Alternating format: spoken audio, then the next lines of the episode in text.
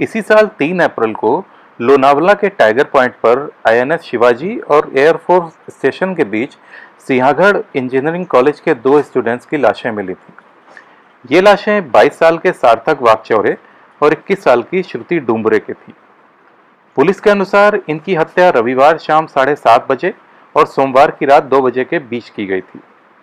हमलावरों ने सार्थक और श्रुति को बुरी तरह से पीटा था फिर दोनों के कपड़े उतारकर दोनों को फॉरेस्ट एरिया में फेंक दिया था। लड़की के हाथों को पीछे कमर में बाँध दिया गया था और मुँह में कपड़ा ठूसकर मुँह को बंद कर दिया गया था। इनके सर और पीठ में गहरे घाव के निशान थे। पुलिस का यह भी मानना था कि इस हत्याकांड के पीछे एक से ज़्यादा लोगों का हाथ है। इसके बाद पुलिस ने अज्ञात हमलावरों के खिलाफ आईपीसी की धारा 302 के तहत हत्या का केस दर्ज कर दिया था। 22 साल का Sarthak final year mechanical engineering का स्टूडेंट था, जो कि राहौरी अहमदनगर डिस्ट्रिक्ट का रहने वाला था और लोनावला में भंगवाड़ी में रहता था। दूसरी तरफ़ 21 साल की श्रुति उसी कॉलेज में फाइनल ईयर कंप्यूटर इंजीनियरिंग की स्टूडेंट थी, जो कि कॉलेज हॉस्टल में रहती थी। घटना के बाद पुलिस ने इन दोनों के घर वालों को इनकी मौत के बारे में सूचित कर दिया था। इन दोनों की लाशों को वहीं के एक निवासी ने दोपहर के समय देखा और लोनावला सिटी पुलिस के इंस्पेक्टर चंद्रकांत यादव का कहना था कि अभी यह कहना जल्दी होगा कि इन दोनों की हत्या क्यों की गई है। जहाँ पर ये लाशें मिली थीं, ये जगह एस पॉइंट के नाम से जानी जाती है। मृतक की पहचान इनके पर्स से मिले ड्राइविंग लाइसेंस और आधार कार्ड से हुई थी और क्राइम स्पॉट के पास से सार्थक की लाल बाइक भी खड़ी मिली थी। हॉस्टल में श्रुति की एक रूममेट ने बताया कि श्रुति हॉस्टल से रविवार को शाम साढ़े सात बजे निकली थी और ये बोलकर निकली थी कि शाम को उसके आने में देरी हो जाएगी, सो वो लोग डिनर कर लें। उसकी इस रूममेट ने इसका रात दो बजे तक इंतज़ार किया, मगर वो नहीं आई। इसके बाद सुबह उसने उसका फ़ोन भी ट्राई किया, मगर उसका फ़ोन बंद आता रहा। सिंहागढ़ इंस्टीट्यूट के इन दोनों शवों को पोस्टमार्टम पर भेजने पर यह कंफर्म हुआ कि इनकी हत्या किसी घातक हथियार के सर पर मारे जाने से हुई थी और एटॉप्सी के बाद शवों को उनके परिवार के सुपुर्द कर दिया गया था। जैसा कि पुलिस ने बताया कि श्रुति कॉलेज हॉस्टल में रहती थी और सार्थक एक प्राइवेट हॉस्टल में रहता था। इन दोनों के बीच नज़दीकियाँ थीं और ये दोनों रिलेशनशिप में थे। शुरुआती जाँच में पुलिस ने हर एंगल को तलाशना शुरू किया था पुलिस का ये मानना भी था कि हो सकता है इन लोगों के परिवार वालों को इनके रिलेशनशिप के बारे में पता हो, मगर कोई बताना नहीं चाह रहा है। इसके बाद पुलिस ने इन दोनों के सारे क्लासमेट से इन दोनों के बारे में सारी जानकारी इकट्ठा करना शुरू कर दिया था, और इनके सारे फ़ोन रिकॉर्ड्स तलाशने भी शुरू कर दिए थे। कॉलेज अथॉरिटीज़ का कहना था कि ये दोनों ब्राइट स्टूडेंट्स थे। श्रुति अपने घर की सबसे पढ़ी लिखी लड़की थी। उसका एक्सेंचर में प्लेसमेंट भी हो चुका था। सार्थक के एक दोस्त का कहना था कि सार्थक का मन इंडियन आर्मी ज्वाइन करने का था। वो एक कलाकार भी था जिसने दो डॉक्यूमेंट्रीज में काम किया था। सार्थक के पिता का घटना के बाद कहना था कि वे बहुत खुश थे और इंतज़ार कर रहे थे। उनके बेटे की पढ़ाई खत्म होने वाली है और वो जल्दी ही नौकरी करेगा। उन्हें उस दिन का इंतज़ार था जब वो अपने पैरों पर खड़ा होता। इस दुर्दांत हत्याकांड के बाद समय बीतता जा रहा था। मगर पुलिस के हाथ कोई भी ठोस सुराग नहीं लग रहा था। पुलिस ने हत्याकांड के दो हफ़्ते बाद हत्यारों को ढूँढने के लिए अपनी आठ टीमों को पूरी स्टेट में फैलाया था और 500 से भी अधिक अपराधियों से कड़ी पूछताछ करी थी, मगर कुछ भी हाथ नहीं आ रहा था।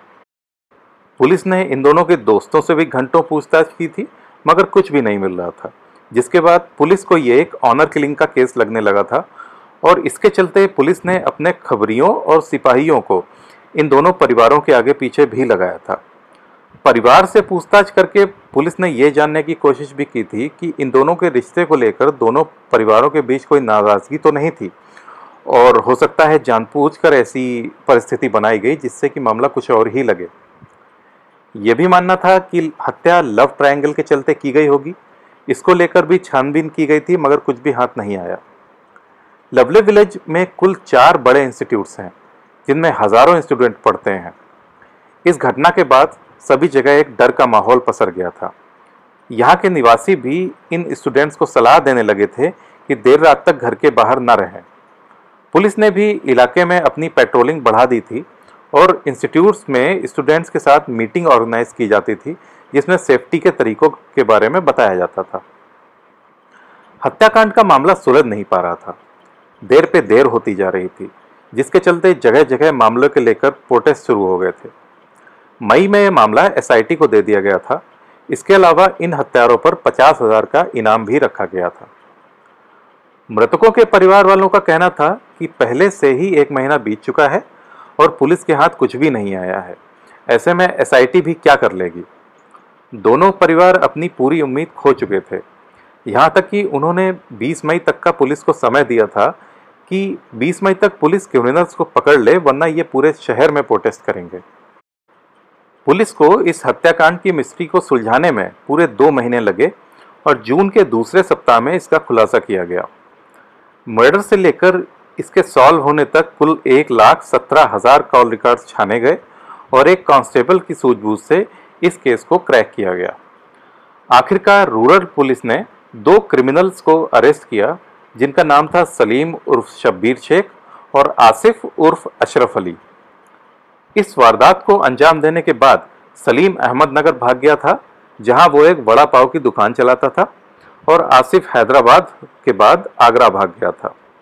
ये दोनों पुराने क्रिमिनल्स थे और इनके ऊपर डकैती और चोरी के केस भी थे। सलीम एक डकैती का कन्विक्ट है और इसके ऊपर केस भी चल रहा है। हत्याकांड के बाद कई सारे क्रिमिनल्स से पूछताछ के दौरान इन दोनों को भी बुलाया गया था, मगर इस केस से रिलेटेड कुछ न मिलने पर इन दोनों को जाने दिया गया था। केस को क्रैक करने के लिए पुलिस ने उन्हीं फॉरेस्ट एरिया में अपनी पुलिस टीम्स को भी कपल की तरह लगाया था, मगर आखिरकार एक कांस्टेबल की जानकारी के आधार पर इन दोनों का नाम सामने आया। उस रात नौ बजे इन दोनों ने सार्थक और श्रुति को क्राइम सीन पर पाया था। ये दोनों अपने साथ धारदार हथियार लेकर पहुँचे थे। पहले इन्होंने सार्थक को उससे सारे कपड़े उतारने को बोला और उसके बाद श्रुति को भी फोर्स किया कि वो भी अपने कपड़े उतारे, जिसका सार्थक ने विरोध किया, जिसकी वजह से इन तीनों के बीच हाथापाई हो गई और पास पड़े एक बड़े पत्थर से इन दोनों ने सार्थक का सर फोड़ दिया। जब उन्होंने देखा कि सार्थक मर चुका है, तब इन दोनों ने श्रुति पर भी वैसे ही प्रहार किया जिससे कि वारदात का कोई गवाह न बचने पाए। दोनों की हत्या करने के बाद आसिफ और सलीम ने इन दोनों के मोबाइल उठाए, एक हज़ार रुपये कैश उनके पर्स से निकाले और वहाँ से निकल गए। सार्थक और श्रुति के मोबाइल फोन्स भी बाद में इन लोगों से पुलिस ने जब्त कर लिए थे। पुलिस का कहना था कि कपड़े उतार कर लोगों को लूटना इनकी मॉडस अपरेंडी थी, जिससे कि पीड़ित मजबूर होकर कोई भी एक्शन न ले पाए और ऐसा ये पहले भी कर चुके थे और कभी पकड़े नहीं गए थे। इनका इरादा सिर्फ़ और सिर्फ़ लूट था। मगर सार्थक के ऑब्जेक्शन करने पर वो आक्रामक हो गए और एक के बाद एक सार्थक और श्रुति दोनों की हत्या कर दी।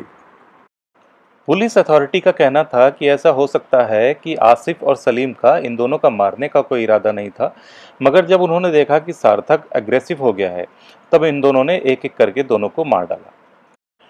इन दोनों हत्यारों को पकड़ने में सार्थक और श्रुति के ही फ़ोन के कॉल रिकॉर्ड्स काम आए, जो इन हत्याओं के बाद ये हत्यारे अपने साथ लेके चले गए थे।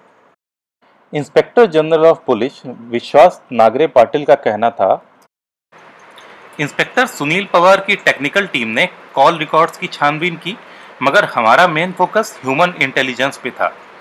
हत्यारों के एवज में पचास हज़ार का इनाम घोषित करना सबसे कारगर साबित हुआ, और अब हमारे पास दो चश्मदीद गवाह भी हैं। मुख्य अभियुक्त पर हमने पहले से ही कड़ी नज़र रखी हुई थी। वो लोनावला में बड़ा पाव की दुकान चलाता था। हमारी टीम ने उससे वारदात के दो दिन बाद ही पूछताछ की थी, मगर तब कुछ हाथ नहीं आया था और वो अहमदनगर चला गया था। इसके बाद हम इसको फॉलो करते गए और जब हमें ये कंफर्म हो गया कि इसी ने हत्याओं को अंजाम दिया है, हमने इसको अरेस्ट कर लिया। इसके पास से हमें मृतकों के सेल फोन्स भी मिले हैं, जो कि इसने अपने सिद्धार्थ नगर घर में छिपा के रखे हुए थे। इस बीच इसका साथी हैदराबाद और फिर आगरा भाग गया था। इन दोनों ने पहले भी इस तरह की दो वारदातों को अंजाम दिया था, मगर उन वारदातों के बाद डर की वजह से विक्टिम्स ने पुलिस से कभी कोई कंप्लेन दर्ज नहीं की थी। ये इनका काम करने का तरीका था, जिसमें वो लोनावला के सुधार हिस्सों पर लोगों को धमका कर कपड़े उतारने को बोलते थे और फिर उनको लूट लेते थे। पुलिस ने इन दोनों पर हत्या और लूट के अलावा आईपीसी की धारा 120 बी के तहत क्रिमिनल कॉन्स्पिरेसी का भी केस दर्ज किया है। पुलिस का यह भी कहना है कि किसी तरह का कोई सेक्सुअल असॉल्ट श्रुति के शरीर पर नहीं मिला था। सलीम पर घर में दाखिल होकर चोरी और लूट का केस भी दर्ज किया गया है। उसको पिछले साल 12 मार्च को कोर्ट से चार महीने की सज़ा सुनाई गई थी, जिसमें वो पूरी सज़ा बिताकर बाहर आ गया था।